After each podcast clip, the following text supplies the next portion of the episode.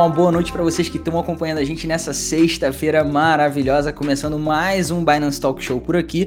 Hoje teremos a presença de dois artistas dos quadrinhos, eles que já desenharam para, enfim, marcas imensas que provavelmente vocês já viram muitos trabalhos deles por aí e não sabem o nome ou até sabem e querem ainda saber mais curiosidades sobre eles. A gente vai trazer os dois para cá já já, o Mike Deodato e o Luke Ross, mas antes disso, hoje o podcast vai ser comigo, Gabriel Zani, e hoje também temos aqui a Bruna, né, Bruna? Isso aí, pessoal. Então, aqui é a Bruna, minha estreia no canal eu vou estar na presença do Gabriel e de mais esses artistas brasileiros maravilhosos que vêm fazendo sucesso aí na Marvel, DC, Disney e tudo mais. A gente vai ter um papo muito bacana. Então fica com a gente até o final do programa. Aproveita para dar um joinha, seguir as nossas redes sociais, seguir o nosso canal no YouTube para não, não perder nenhuma oportunidade, nenhuma novidade também. E é isso aí, pessoal. É isso. Então você que já se inscreveu no canal agora, já deixou o seu like também, já mandou o vídeo para aquela pessoa que você sabe que vai curtir essa nossa live de hoje. Vamos dar uma passada antes de qualquer coisa pelas variações de preço de mercado. Hoje um dia não tão bom assim para o mercado cripto. A gente está vindo de algumas semanas um pouco mais complicadas aí com um momento ou outro de alta, mas a maior parte realmente não teve aí lá aquela aquele verdinho que a gente gostaria de ver no mercado o tempo todo. Hoje a gente tem aí o Bitcoin cotado na faixa dos 35 mil mil dólares, com uma queda aí de 6,2%. O Ethereum também caindo aí para a faixa quase dos 2 mil ali, quase voltando para aqueles 2 mil dólares, caindo quase 8%. O BNB em 320 mais ou menos. E aí essa tendência segue também para Cardano, a ADA e também para Dogecoin, a meme coin mais conhecida do mercado aí, que está custando hoje 0,28 centavos de dólares. Lembrando que todas essas cotações aqui são em dólar. E aí, para você que está mais preocupado com o investimento a longo prazo, que é holder raiz e quer saber de repente uma boa oportunidade de entrada ou como tá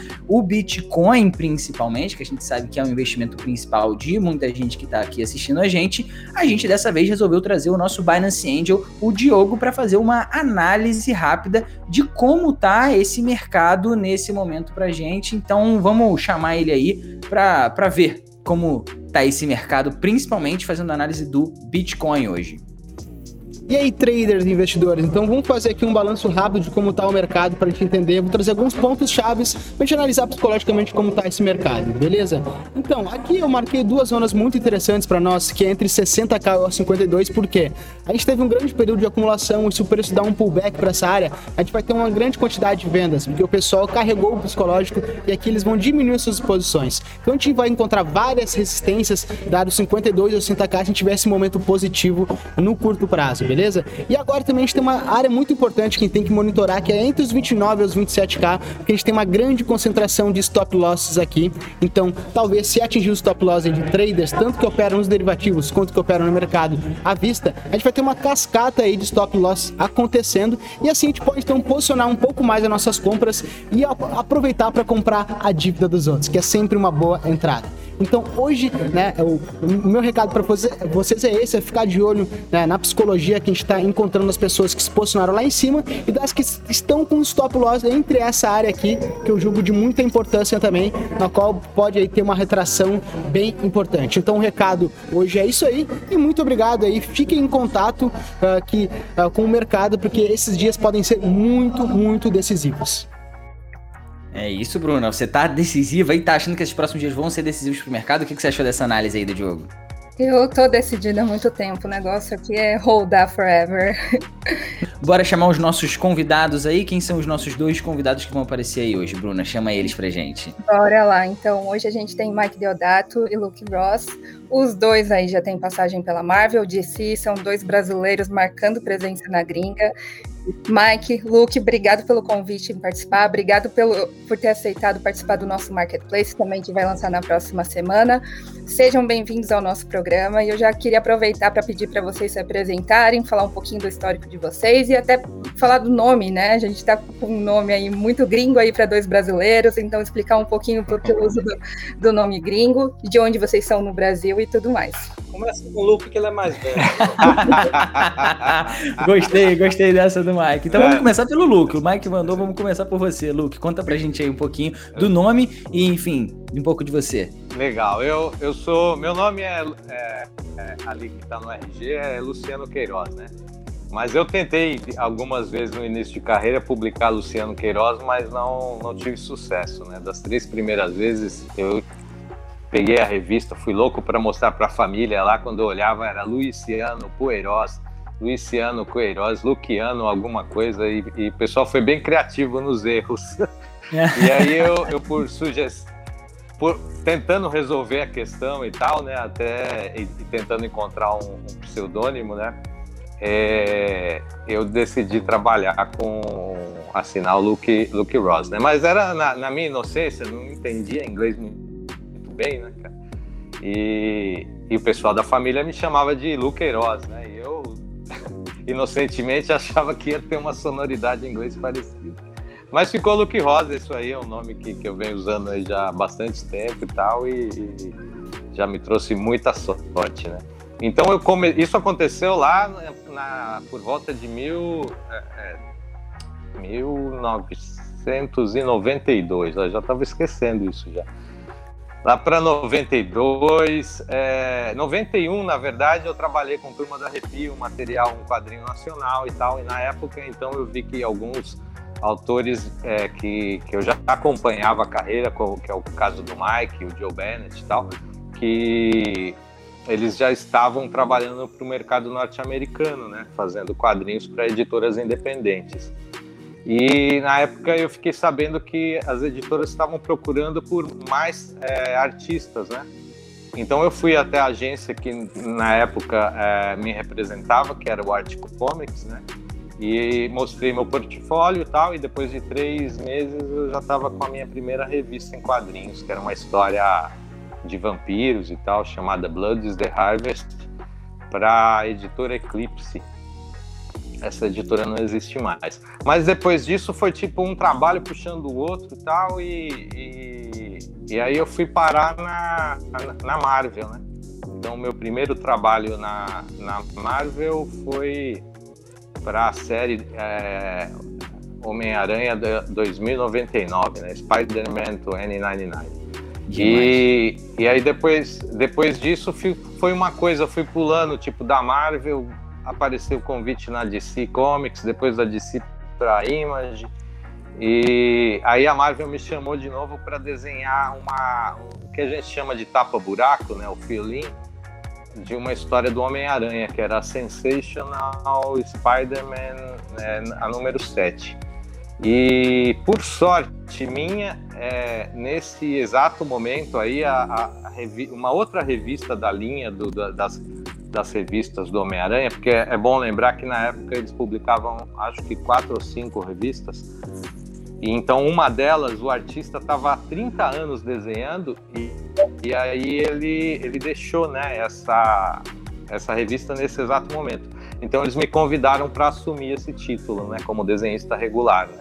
E aí foi um Muito sonho maneiro. de criança realizado, né? Porque ah, a minha primeira. Meu primeiro quadrinho, cara, pra você ter uma ideia, que eu li na vida foi de uma história de Homem-Aranha e então eu me apaixonei, né, cara?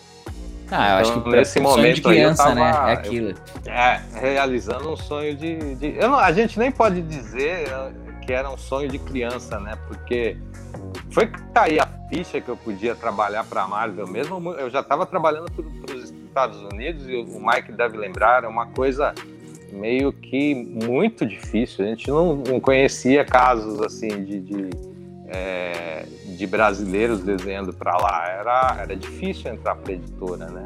Então eu comecei a ter, a, a enxergar a possibilidade é, de trabalhar para eles um pouco antes de, de, de pintar esse primeiro trabalho. Né? Muito maneiro, muito maneiro. E é legal que assim, é, a gente vê que o Mike já começou aqui falando que, ó, ia deixar você ir na frente porque você em tese era o mais velho e tudo mais, mas pela sua história já tá bem claro aqui, não sei se todo mundo já pegou e já entendeu as referências e tudo mais, então queria pedir uma explicação do Mike também, sobre um pouco dessa história do Luke, ter falado que o Mike já tava lá, enfim, explicar um pouco do nome dele também, como é que é essa história aí, Mike? Conta pra gente, porque a história do Luke é muito legal e a gente quer saber um pouquinho da sua também. Então, é porque eu comecei a desenhar com dois anos de idade, tá Aí tudo explicado então. Não, tá tudo explicado. Agora bateu a conta aqui. Agora a matemática deu certo. O meu nome também foi a mesma coisa de Luke. Eu, os agentes da gente na época, né, que era, era Arte Comics, era uma agência que tinha sido criada na época para representar a desenhista brasileira no exterior, eles sabiam que havia uma rejeição por parte dos editores, por parte dos leitores para nomes estrangeiros. Hoje em dia não existe mais, na época existia. Aí sugeriram que eu mudasse meu nome. Meu nome é Deldato Taumaturgo Borges Filho. Imagina um americano tentando dizer ia isso. Ia ser um pouco difícil, ia ser um pouco difícil. Realmente ia ser complicado. e o Mike foi escolha sua ou foi sugestão de alguém? Não, eles me deram as sugestões lá. A primeira que eu vi, eu aceitei. A mim, qualquer nome tá bom, Maria. Eu queria era trabalhar, né? Então, é, eu não tava ligando muito para isso, não. Foi, foi ótimo, então, assim, foi realmente. É, eles, a, a, a, importância da agência Arte Comics na época foi é, assim fundamental. Né? Eles criaram essa ponte entre um, monte de brasileiros. Eles chegaram com uma, uma, uma equipe de brasileiros fantástica, assim, era muito talento na época, muitos. E todos eles entraram, foi uma invasão na época, nos anos 90. Eu comecei é, com editoras pequenas também, é, até que em 94 eu soube que um outro amigo nosso, que é Marcelo Campos, estava fazendo uh, uma revista da Liga da Justiça para DC. Aí eu disse para meus agentes que eu estava com inveja, eu queria também. E aí eles disseram que tinha Mulher Maravilha. Eu não gostava da Mulher Maravilha na época, mas enfim, eu adoro, adoro, adoro. Aí fiz umas amostras, consegui o trabalho e, e, pronto, fiquei um ano. Depois de um ano, a Marvel brigou pelo meu passe. Fiquei 24 anos na Marvel e só saí em 2019 para tentar é, uma carreira autoral. Muito, muito, muito legal. Bruna, tem alguma pergunta especial aí para os dois? Sim, eu tenho. Eu fiquei sabendo que o Mike teve uma influência aí do seu pai, né? Certo, Mike? Ah, é. Sim, então eu queria saber um pouquinho de vocês dois, assim, o que influenciou, como que vocês chegaram ali no primeiro desenho, como descobriram esse talento e tudo mais. É, assim, Painho, ele, ele criou a primeira revista em quadrinhos do Nordeste, né? Que foi o As Aventuras do Flama, em 1963. E, assim, era inspirado nele mesmo. Ele, ele, tinha um programa de rádio com esse personagem que ele fazia a voz, ele escrevia tudo. Então, meu pai era, era um herói na vida real. ele, ele tirava até fotos vestido com a máscara para distribuir por meninos na rádio e tal. Tinha uma carteirinha do, do agente secreto do Flama. Era bem legal. Então, eu tive essa infância bem, bem é, é, divertida. Meu pai adorava gibi, então ele comprava um monte de gibi para mim, para meus irmãos. E quando chegou a hora que eu decidi ser desenhista de quadrinho, que eu estava com 13 anos, ele também me ajudou. Então, assim, ele fazia histórias para mim, eu desenhava. E nesse processo dele fazer a história, ele não fazia a história só escrita, ele fazia desenhadazinha, pequenininha, em metade de, uma, de um ofício. Nesse processo eu, tinha, eu sabia a, a narrativa, eu, eu, ia aprendendo a narrativa, a, a, colocação de câmera, o espaço por balões, então eu estava uma aula ali sem perceber. É, a gente ficou trabalhando junto por uns 10 anos, ele foi o motivo de eu ter é, é, decidido virar desenhista e aprendi muito com ele, né, no processo de trabalhar junto com ele também. Sensacional. mais uma perguntinha, você tem filhos? Eu tenho uma filha de 30, que ela é, é Priscila, ela é, é ah, sumiu o nome agora, é engenheira de produção. Ela é a mais inteligente da família, né? Que ela sabe quando é. Tem uma de, uma de sete, se chama Juju, que eu não sei o que, é que ela vai ser ainda. É, eu ia te perguntar se estão seguindo o mesmo caminho que seu pai fez com você, porque quem me dera eu ter, um, ter tido um pai que fosse desenhista e tivesse passado isso para mim, porque eu desenhando nem, nem um bonequinho de palito consigo. Pois é, assim, é uma história diferente da maioria, né? A maioria, os pais querem que o filho é. faça dinheiro, né? Não vá fazer quadrinho. Aí, no meu caso, meu pai me incentivou. Foi uma sorte mesmo. Legal muito demais. legal, muito legal. E no seu caso, Luke, como é que foi assim? Você contou um pouco do que foi, mas até já pode até abrir também um pouquinho e falar. É, você é de São Paulo mesmo, né? Como é, que, como é que foi essa sua relação ali no início, né? Descobrindo essa, essa vontade e esse talento também, querendo ou não. Certo, é, o, eu sou da região do ABC, né? Eu fui criado na cidade de Mauá e, de, e hoje eu moro na, em Santo André. E eu, meu caso é o oposto do Mike, né? Meu pai, ele não olhava com bons olhos os, os desenhos, nem, muito menos quadrinhos. Então o que eu fazia tinha que ser meio, meio que escondido. Ele queria que eu fosse doutor de alguma coisa, né? Poderia ser, sei lá. Desde que fosse doutor, estava bom. É, mas enfim, eu, eu gosto de rabiscar, que eu me lembre assim desde os seis anos de idade, né? Que eu, a memória mais distante que eu tenho é fazendo caricatura de uma pessoa que veio visitar a família tal. E deu uma confusão, porque deve ter ficado bem estranho, eu lembro que, que gerou uma situação estranha.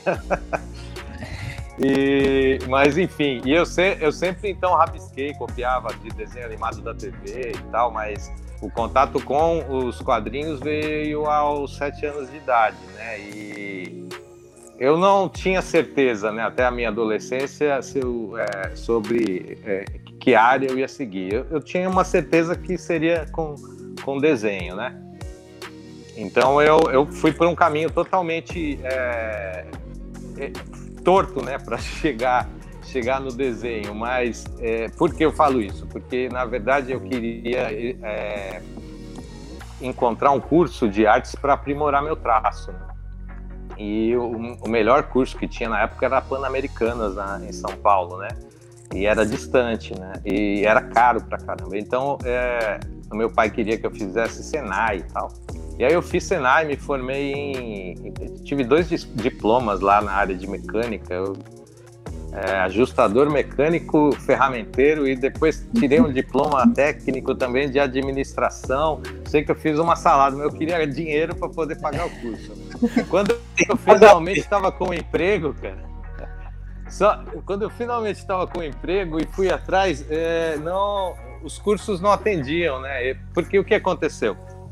É, paralelo a isso, eu fui desenvolvendo, eu fui estudando é, de uma maneira autodidata, né? Encontrava livros, estudava, fiz parte de uma cena de fanzines aqui da região de Santo André, tal, conheci Legal. vários é, artistas sensacionais, me uni a eles, a gente fez uma exposição né, em conjunto, tal, fiz fanzine, tal, e meu traço foi desenvolvendo. Então, quando eu encontrei o curso, eu percebi que eu estava num nível um pouco melhor do que o, o, o, camarada que ia me ensinar, porque ele me mostrou todo o portfólio e tal. E aí então eu falei, bom, não vai ser o caminho, eu vou ganhar dinheiro e vou gastar dinheiro e vou perder tempo da minha vida e, e talvez eu não consiga o que eu estou procurando. Então eu fui atrás de uma de um estúdio de animação, né? Aliás, fui atrás de várias editoras, recebi muita porta fechada, não, tal, até que um estúdio que produzia é, propaganda, desenhos de animação para propaganda e além disso fazia Turma do Arrepio e adaptação em quadrinhos dos Trapalhões para a editora Globo, se eu não me engano. Um é para abrir, outro é a Globo era a Turma do Arrepio e dos Trapalhões para para editora Abril, que é o César Sandoval da Sketch Filmes. Né? Então lá eu fiz um estágio remunerado, né? Eu ajudava na produção da revista e, e em contrapartida, toda sexta-feira ele me dava uma, uma aula, né, de, de desenho e tal. Então ali mesmo que o meu desenho foi, foi tomando uma, uma, um aspecto mais profissional e tal. Então, nessa época, é, surgiu a oportunidade de trabalhar para os Estados Unidos. Pô, muito maneiro, muito maneiro. E assim, é legal ver que vocês, apesar de virem de lugares é diferentes, né, digamos, e de realidades diferentes, você teve uma, é, digamos assim, uma influência. O Mike teve uma influência muito grande dentro da família, você já não teve essa influência tão grande dentro da família, mesmo assim, enfim, conseguiu ali dar as suas fui... voltas, é. independentemente de como foi, exatamente, é. para poder chegar aonde vocês é. queriam chegar. E aí, a pergunta que eu tenho para vocês agora é o seguinte seguinte: é, beleza, vocês conseguiram fazer isso tudo e etc. E aí estão, enfim, com uma carreira mais do que consolidada dentro dos quadrinhos, enfim, dentro da ilustração. Vocês são pô, desenhistas surreais. E aí chega, começa, eu acho que vocês viveram esse processo também, né, da digitalização do trabalho de vocês também. Eu acho que vocês começaram a desenhar no papel e depois passaram a desenhar no digital, né, nas mesas digitalizadoras, etc. Eu queria que vocês comentassem um pouquinho de como foi esse processo para vocês. Se vocês, uma dúvida, aí uma dúvida que eu tenho, uma curiosidade, vocês fazem todo o processo de desenho, vocês colorem também? Como é que funciona esse processo para cada um de vocês? E como foi essa transição para depois a gente entrar na segunda transição, que eu acho que aí é o que a gente vai falar de NFT, enfim, vai entender como é que vai ser isso nesse, nesse mundo específico. Mas, Mike, começando por você, como foi essa transição aí do papel para o digital e tudo mais? É, eu, no começo eu tinha um pouco de preconceito, eu achava que é, digital não ia ser arte, porque eu não ia poder ter ela no papel e tal. Mas aí eu soube que Brian Boland, que é um artesão dos quadrinhos, faz umas capas maravilhosas, enfim, ele tinha migrado para o digital. Então, assim, não tinha mais dúvida nenhuma. Se o, aquele cara que é o que faz quadrinho como, como se estivesse esculpindo alguma coisa, estava todo digital. Então, a partir de. Foi em 2009, eu acho que eu comecei. Eu comecei pensando em fazer somente metade da revista digital. E só que eu achei me senti tão confortável com, com a situação que eu terminei faço tudo digital hoje em dia. É, teve, teve a parte ruim, que eu perdi uma fonte de renda, que é a venda do original de papel para colecionador, né? que é uma segunda fonte de renda para o quadrinista. Mas eu ganhei em, em qualidade de vida, porque eu fiquei três vezes mais rápido, mais ou menos, e eu pude usar esse tempo extra para poder é, fazer ginástica, para poder ler livros, para poder assistir coisas. Então eu pude me energizar mais, assim, poder absorver outras artes e jogar de volta para o meu quadrinho. Né? Então assim foi uma escolha é, calculada e mas eu realmente me sinto muito à vontade com o, o, o desenho digital, assim, eu não, eu não sinto falta. A única hora que eu desenho no papel hoje em dia é quando eu vou para convenções não durante a pandemia, mas antes. E, e, quando eu aceito algum trabalho de encomenda de fã, que assim, normalmente é uns três por ano no máximo. Legal, legal. E para você, Luke, como é que foi essa transição? E assim, uma pergunta também que para acrescentar nessa, é uma o, o, digital, não que ele traga mais possibilidades, mas ele, como o Mike falou, acelera algumas partes do processo e tem alguma alguma coisa específica que era mais difícil fazer à mão, que você sente agora mais facilidade de fazer no digital ou alguma coisa nesse sentido? Então, eu desenho com o é, com mesa gráfica, né, a mesa digital, é, desde do, do, ano 2000, né? Só que eu não me adaptei muito com aquilo ali, né? Porque no início você tinha que desenhar em uma superfície com os olhos na tela, né? Então era me causava estranhamento. Eu usava às vezes para fazer layouts, né? E também para colorir. Mas no ano de 2011, até por, por influência do próprio Mike, do, do, Will Conrad, do Fábio Laguna, nossos o, o, grupinho de amigos tal, eu fiquei conhecendo essa, essa, essa mesa nova que na época né, era nova, era Cintiq, que essa sim você podia desenhar numa superfície que é uma tela, né? Então é, é muito próximo de desenhar é, no papel. Como o Mike falou, é muito confortável, né? Então aí de 2011 eu, eu, eu comprei uma, fui fazer um teste, desse teste eu, eu abandonei o papel, né? E, e, e, também a mesma situação, eu só faço assim é, quando é commission, né? Quando, quando é uma encomenda tal, ou quando meu filho me pede um desenho e tal. e, mas assim, em relação ao que a, a facilidade, né? Eu também me tornei bem mais rápido e, e ela oferece vários recursos, né? Você pode customizar os, os pincéis, né? Os brushes e você pode conseguir efeitos que eram mais complicados de conseguir no, no papel, né? Além de não, não se sujar com nanquim, de, de ter essa, essa comodidade. Mas, por exemplo, eu desenhei uma história de Conan que tinha uma, uma arena, a arena estava lotada e tal, e eu, naquele é, vontade de não desenhar só, porque normalmente a gente resolve com bolinhas, assim, não coloca as expressões e tal. Eu queria fazer algo melhor. Então criei um, um brush que era uma, uma, sei lá, uma, uma cena com 10 pessoas, assim, né? Não tão definidas, mas 10 pessoas. Então, toda vez que aparecia, por exemplo, o, a, essa parte do, do, cenário, né, eu dava uma passada de pincel assim, de repente eu tinha ali centenas de espectadores assistindo a. Então, tem esse tipo de coisa, árvores, né, efeitos de, de retícula, tal, que antigamente a gente tinha que recortar a retícula, né, e, e aplicar, tal, ou aplicar e recortar, né? E hoje em dia você faz tudo isso com, com brushes específicos. Né? Esse lance de poder criar brush também ajuda muito. A coisa de corrigir, né? Antes corrigir um desenho era meio complicado, porque é, você comete um erro e de repente é difícil identificar o erro, né? E quando você identifica, tem que refazer a, a, a imagem toda. Então hoje não, você está desenhando.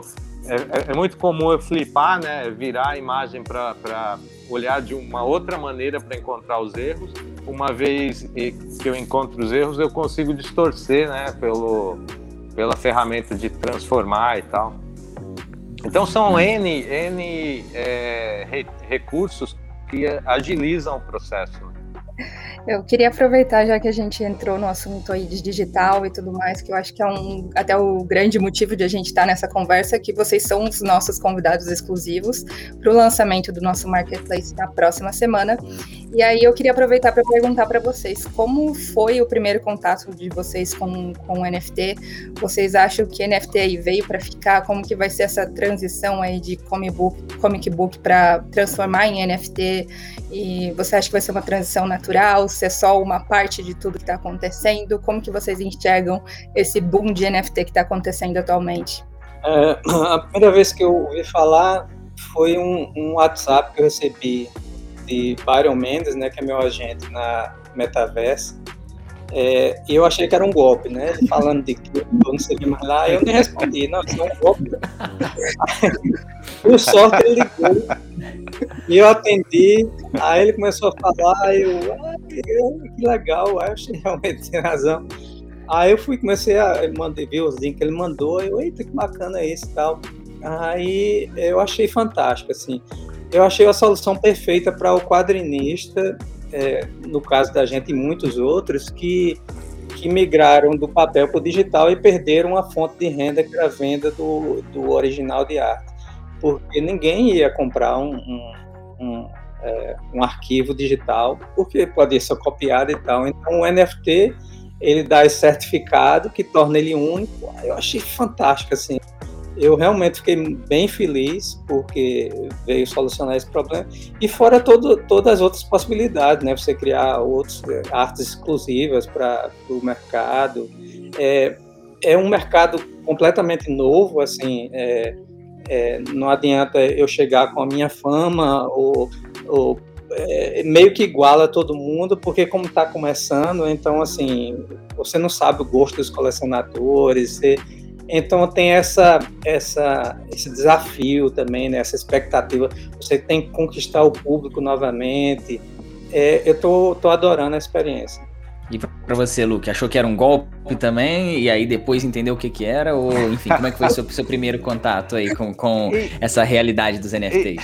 Então, eu fui entender um pouco melhor depois que o Byron também entrou em contato e, e, e me explicou, foi me explicando. Eu, eu tinha ouvido falar de criptoarte um pouquinho, poucos, poucas semanas antes, né? É, eu estava vendo, acho que um vídeo de um, um, cara falando, um rapaz que fala de economia que eu acompanho e tal, e ele estava se mostrando espantado pelo, pelo pela venda da, eu acho, da arte do Beeple e tal, e aí ele fez um vídeo para comentar que loucura de mercado é esse, que não faz sentido nenhum, né, para ele como economista, mas que era espantoso porque várias pessoas estavam entrando e, e, investindo, né? Outros colecionando ou investindo, né? Ou especulando. Eu não sei qual é que é, é da, da, das pessoas. Cada um tem tem claro. a, ele, o seu motivo para estar tá ali, né? né? Cada um tem o, o, o seu motivo para estar tá ali. Mas o, o interessante é que estava movimentando várias pessoas, gerando interesse em várias pessoas e na mídia também. E depois o Byron então veio me explicar melhor como que funcionava, né? O lance da, da a ligação com blockchain, a tokenização, como que funciona, né? O lance de mintar a arte, né? Para poder fazer parte da plataforma, quais plataformas elas são as, as, as melhores para se trabalhar e tal. É, e aí foi, foi me gerou interesse porque é, é uma novidade, me lembra muito a novidade que foi poder trabalhar para o mercado norte-americano, né? Que para nós assim era uma coisa que a gente é, não imaginava na época. E agora a sensação que eu tenho é uma sensação muito parecida com quando eu fui lá pegar o meu primeiro gibi para desenhar, né, cara? Porque é algo assim, você não sabe o que vai acontecer, né? E você e, e é esse, assim, a gente fica ansioso para ver a resposta da, da galera e tal, e ao mesmo tempo é, fica, eu fico muito empolgado em saber que possibilita é, criar, experimentar muita coisa, né? O, o, quadrinho como mídia ele tem as suas limitações, né? Você tem o papel, você, a gente é publicado digitalmente também, mas você tem a, a gramática ali que você tem que seguir e tal. E, e, e, aquela ordem, né? Você tem o roteiro, a, o desenho com arte final, a cor, letras e tal, e aquilo. E com o e, e, não tem som, não tem movimento, né? E com a NFT a gente vê que você pode acrescentar, trazer som para sua arte, você pode trazer uma, transformar em uma animação, você pode trabalhar em, em, em colaboração com outro artista, né? De repente eu posso eu posso ver o meu trabalho em, em uma maneira tridimensional, né? Se eu trabalhar com um, um artista que, que faz escultura 3D e tal. Então, a, as possibilidades é, são infinitas, assim, né? E é um momento de, eu enxergo que é um momento de experimentação. Ele não ganhou uma cara ainda, né? E então é, é legal estar tá no meio disso tudo, né, cara?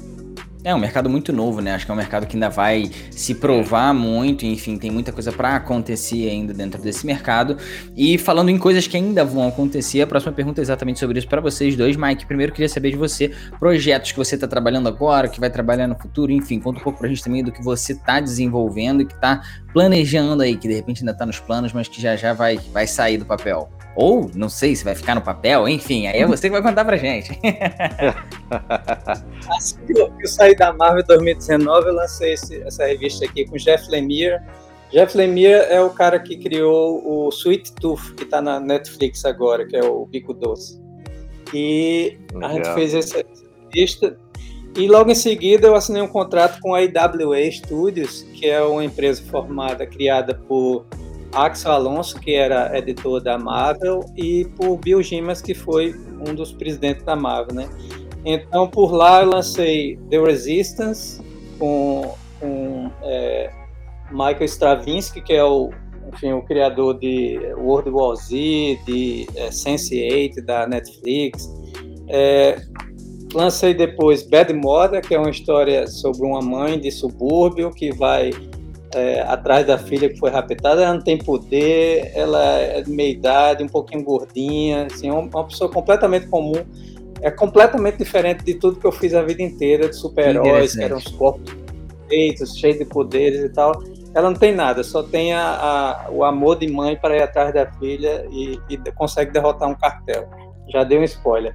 E a minha terceira revista tá nas bancas agora é Redemption, é uma mistura de Mad Max com Os Imperdoáveis, de Clint Eastwood, só que no lugar de Clint Eastwood é Linda Hamilton, agora com 60 anos de idade. Então, é, você nunca viu um é personagem de 60 anos de idade pistoleira no futuro. Não. É, então, assim, esse quadrinho autoral está me dando a oportunidade de experimentar com um monte de coisa e tendo a vantagem principal de que são meus. Então, se algum dia virar um filme na Netflix, né? Aí vamos mudar de casa. É, vamos ver, vamos ver. E no seu caso, Lu, o que, que você está preparando aí? O que está desenvolvendo no momento? Conta pra gente. É, eu no momento eu estou desenhando uma minissérie para Star Wars, né, que é War of the Bounty Hunters. É, estou desenhando a edição número 3 nesse momento. E então, pelo menos até setembro, eu estou envolvido com esse projeto, né, visto que a última edição tem, tem 30 páginas.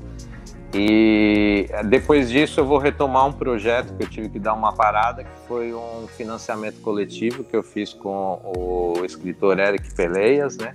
A gente é, fez o Catarse no ano passado, novembro, e eu fiquei de entregar, né? A gente combinou de entregar para a galera agora em março, mas tanta coisa aconteceu em relação a esse Star Wars, que é um projeto enorme, né? Um projeto gigantesco da, da Marvel, que tem ligação com, com a série nova do Boba Fett, né? Que vai estar na Disney Plus. E então agora terminando esse Star Wars, eu vou ter, poder finalizar páginas que eu tinha começado e poder entregar esse material para a galera. E eu, paralelo a isso, eu estou conversando com o Ron Mars, que foi o meu o, o, roteirista em um projeto que eu fiz em 2000, em 2005, de 2005 a 2007, que é o Samurai. Aqui no Brasil foi publicado como Samurai Céu e Terra, né? E nós contamos é, dois volumes, né? Foram dez edições e tal. E isso foi um sucesso tremendo na época, né? Foi publicado pela Dark Horse na época e republicado no mundo inteiro, em vários países e tal. E só que bateu aquela crise de 2008 e a gente não conseguiu dar continuidade ao projeto. Né? As editoras deram uma parada, algumas delas. A Dark Horse foi uma delas. Então a gente interrompeu a produção e agora, depois de mais de uma década, a gente resolveu voltar e, e contar o final da história. Né? Então, esse provavelmente é o projeto que vai me tomar o, o próximo ano aí. Legal. E aí, aproveitando, uh, a gente está falando de projetos atuais, aí só um recadinho para quem está assistindo e ouvindo a gente. Dia 24 tem o lançamento do nosso marketplace. Então, para quem ficou interessado aí por projetos atuais do Luke e do Mike, eles são nossos convidados especiais para o lançamento. Se vocês quiserem garantir NFT de vocês, esses artistas maravilhosos, fiquem de olho aí na quinta-feira, quando lançar o Marketplace, corre para garantir tua NFT. Eu já garanti a minha, foi exclusiva aí para mim, mas a gente vai lançar aí para vocês, então fiquem de olho que vocês vão poder garantir também uma NFT aí.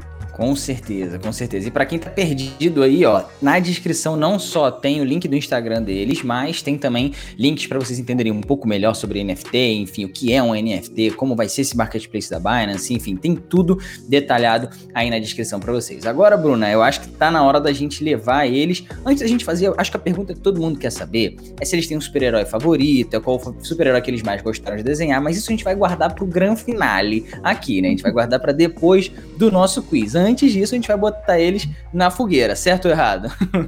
Certíssimo. Puxa vida. Gabriel, o que, você acha? A gente faz uma pergunta para cada um, joga uma pergunta, quem responder primeiro ganha um prêmiozinho. Como que a gente segue? Vamos, vamos fazer uma para cada um. Vamos, vamos primeiro botar o Mike na fogueira, depois a gente bota o Luke. Então, Mike, você nesse momento já está na fogueira aqui no momento e a gente vai fazer uma pergunta. Pode ser que ela seja mais fácil que a do Luke, pode ser que ela seja mais difícil, a gente não sabe, mas a gente vai fazer a pergunta. Tem opção, então você pode esperar para é. dar uma olhada nas opções, tentar pegar uma cola ali. Vamos ver se você consegue acertar. Vamos lá. Bruna? Primeira pergunta aí para o Mike, então. Eu acho, que, eu acho que o Luke já sabe a resposta dessa, porque ele mencionou anteriormente, então vamos de Mike aí para ver se ele sabe também. Primeira pergunta: por quantos milhões de dólares foi vendida a NFT mais cara do mundo até hoje? O Luke citou quem é o artista, o Beeple. Primeira opção, 49 milhões de dólares. Segunda opção, 69 milhões de dólares. Terceira opção, 19 milhões de dólares. E a última opção, 29 milhões de dólares. 69 milhões de dólares. E aí, a resposta certíssima, 69 milhões de dólares. Tá voando, Mike, acertou, cravou e passou para você agora a fogueira, hein, Luke? Quero ver se você vai conseguir matar a sua também. vamos ver, vamos para a pergunta, ah, vamos para pergunta do Luke agora. Vamos lá. A sua, Luke, eu não vou mentir, a sua. Vamos pegar primeiro, vamos tentar pegar uma outra que iguale as coisas aqui. Vamos lá, Luke. É mais difícil. Eu acho mais difícil, mas vamos, vamos ver se você manda bem nessa daí. Ai, ai, ai. Vamos lá, Luke. Nossa. Qual foi o nome da primeira coleção de NFTs criada? Número, opção 1, 1 um, CryptoCritties. Número 2, Heroes of the Storm. Número 3, CryptoPunks. Número 4, NBA Top Shot. Eu sei! é, eu vou de... É, eu não sei, não estou na dúvida entre duas, mas eu vou de CryptoKitties. E aí, Gabriel? E aí a opção certa era o CryptoPunks. CryptoPunks foi a primeira coleção, CryptoKitties veio logo depois, foi uma das primeiras coleções também, veio logo depois, mas o CryptoPunks foi a primeira. Então vamos fazer o seguinte, o Mike acertou a primeira, você errou a segunda, vamos ver se vocês dois, agora essa daqui eu não sei se vocês sabem, não sei se vocês vão matar, mas vocês vão tentar se ajudar nessa daqui para poder matar essa resposta, beleza? Vamos trazer ela aqui pro ar e vamos ver se vocês Acabou, era só essa dúvida. Vamos ver, oh, essa daqui. O, o Mike tá, disse que tá com tempo de ler, entendeu? Esse que é o lance. Tá com ah, tempo de ler entendi, agora, entendi, tá entendi. Digital, Vamos ver. Aí, tá... Vamos ver se vocês sabem essa daqui. Vamos lá, então. Quantos criadores brasileiros temos entre os creators? Campanha de lançamento do Marketplace da Binance. Temos dois aí ao vivo. Vamos ver se vocês sabem quantos mais brasileiros vão estar no Marketplace. Opção 1, 5. Opção 2, 11. Opção 3, 7. E opção 4, 9. Ai, ai, ai. Agora, Mike? Eu vou no 9. Eu vou no e 7, aí, Luke? então. Fica combinado. Luke foi no 7, o Mike foi 7. no 9. Nem 5 nem 11, foram ali nas duas do meio, né? Então não mais ali não. Comedidos é, ali, nem muito, nem pouco. É. Vamos tentar nessas duas do meio. Um acertou e um errou. Já posso adiantar isso aqui para vocês. Já posso adiantar. Ah, é? Ah, é. Um, a resposta certa então é nove criadores, nove criadores. Aê, Mike! Mike tá com tudo hoje, hoje ele veio preparadíssimo, né? Veio aí pronto tá, para acertar todas as respostas, tá incrível. O cara tá imparável hoje, tá imparável, tá demais. De, fez a lição de casa, né, Mike? Então vamos lá, agora a pergunta que todo mundo acha que quer saber, todo mundo que conversa com você. Eu não sei se vocês recebem muito essa pergunta, eu imagino que sim, mas não sei. E aí quero saber se vocês podem também aí, se não quiserem responder também não tem problema nenhum. Mike, tem algum super-herói que é o seu favorito de coração e algum que você gostou mais de desenhar? Tem alguma coisa assim, alguns que tem um lugar especial ali ou não? É assim, meu, meu de infância é o Capitão América, porque assim, eu aprendi muito dos do meus valores junto com o Capitão América, né? É de fazer tudo certo e tal. Porque ele vem de uma época diferente, né? Dos anos 40, então ele, ele, é, ele é todo desajustado, que eu também sou, e tem aqueles padrões morais da época dele. E agora, para desenhar, o que eu mais gosto é Wolverine, porque eu acho ele meio, meio nordestino como eu, né? Ele é baixinho, feio e invocado. e bravo. Ah, gostei, gostei. Não, gostei. Não, não esperava por essa, não imaginava que o Wolverine seria o seu preferido, mas gostei. Acho que faz todo sentido também a questão do Capitão América. Gosto bastante dele também. E aí, Luke, passando para você, tem algum aí que você compartilha do Mike ou os seus são diferentes? Ah, eu gosto muito do meu, o meu favorito, como até mencionei antes, é o Homem-Aranha, desde de criança eu gosto, né, pelo lance da, da, da, dificuldade toda que ele enfrentava, né, para poder fazer as coisas acontecerem, né? Aquela história dos poderes da responsabilidade, né, cara? Então, eu é, é, um dos personagens que eu mais é, gostei de desenhar também, cara. Agora, eu, eu confesso que eu gosto muito de desenhar para o universo Star Wars. Então, assim, hum, dentro do, do que eu faço, esse é o, é o meu preferido mesmo, né? Tudo que envolve o universo de, de, Star Wars. E tem um personagem preferido do Star Wars? Lado negro da força, lado da luz? Tem algum preferido aí? Ah, eu gosto aí, dos vilões, cara. Eu gosto de desenhar o Darth Maul. já desenhei ele em uma minissérie, depois de uma história exclusiva. Eu acho muito legal, porque ele tem o lance todo da... da das artes marciais e tal, né? Aquele lance sombrio, então eu posso brincar um pouco mais com luz e sombra, né? E, e, e isso, é, além de ser divertido, me economiza tempo. Ah, com certeza, com certeza. E aí, por acaso, assim, vocês falaram desses dois, e aí, por um acaso, uma das imagens que a gente trouxe aqui, que a gente já tinha antes até do podcast começar a salvar, salvo aqui, uma do Mike, é um desenho do Mike exatamente do Wolverine, um quadrinho do Wolverine, esse quadrinho aí que tá no Instagram do Mike também, para quem não segue ainda. Então o Mike comentou do Wolverine, já tava salvo aqui. E o Luke falou de Star Wars, não foi o Darth Maul, infelizmente não foi ele que a gente pegou, mas a gente pegou também um desenho seu de Star Wars para trazer aqui, que é algo que você comentou que gosta muito de desenhar. Então, para vocês que assim estavam curiosos e queriam ver um desenho Legal. deles aqui, já estamos aí mostrando para vocês um pouquinho da arte que esses caras fazem, que realmente é sensacional, fora de série. É assim, talento para poucos nesse mundo, não à toa. Os caras estão aqui e vão estar tá também no nosso marketplace de NFT. Então, se você gostou, se interessou, não tivemos spoiler daqui, não teremos spoiler. Você que quer saber, vai ter que esperar o dia do lançamento do marketplace para poder saber quais as artes realmente vão estar tá lá. O que eu posso garantir para vocês é que tá demais, realmente são artes sensacionais. Vocês não vão se arrepender. E que acompanhar os caras, já tem aqui o Instagram de todos eles na descrição para você poder acompanhar e curtir o trabalho deles um pouco mais, enfim, interagir com eles também. Luke, Mike, Pra gente foi um prazerzaço ter recebido vocês aqui hoje. Acho que o papo foi muito bom. Conhecer vocês foi muito legal. E acho que é sempre legal. Às vezes o pessoal. É, eu vi alguns comentários aqui no chat brasileiros que falaram que foram a primeira vez falar com vocês em, em conferências e algumas coisas assim. E chega para falar inglês e aí descobre que vocês. Uai, vocês falam português? Não, não é bem assim? Como é que é esse negócio? É então, verdade. muito obrigado pela, pela presença. Enfim, se quiserem deixar uma última mensagem aí, Luke, começando por você.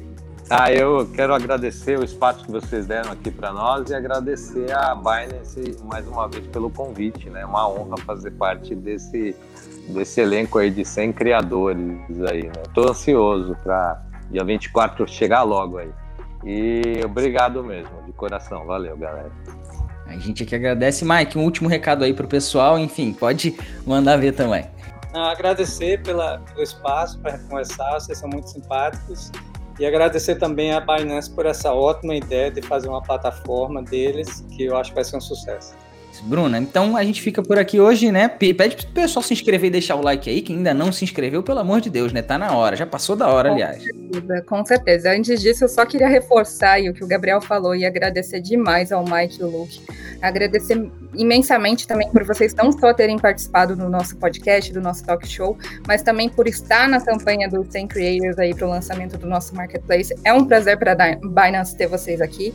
Então, meu muito obrigado em nome da Binance. Obrigado, Gabriel, aí pela conversa legal que a gente Obrigado. teve. E galera, Uh, ah, para quem quer acompanhar mais o que está acontecendo aí, tanto no lançamento do Marketplace, novidades da Binance, não esquece de dar joinha no canal, seguir o canal, se inscrever no canal no YouTube, seguir as nossas redes sociais no Instagram, tá tudo na descrição. Lembre-se sempre que nós, a gente só tem um grupo oficial da Binance no Telegram, então qualquer outro grupo que surgir por aí não é verdadeiro, então presta atenção, checa bem antes de entrar em qualquer grupo, seguir qualquer rede social. E é isso. Muito obrigado para todo mundo que acompanhou a gente até aqui. É isso, pessoal. Então até semana que vem. Um abraço para todo mundo e segunda-feira estamos aí de novo com mais um Binance Talks. Tchau, tchau, pessoal. Boa noite. Tchau, gente. Obrigada. Tchau. Tchau.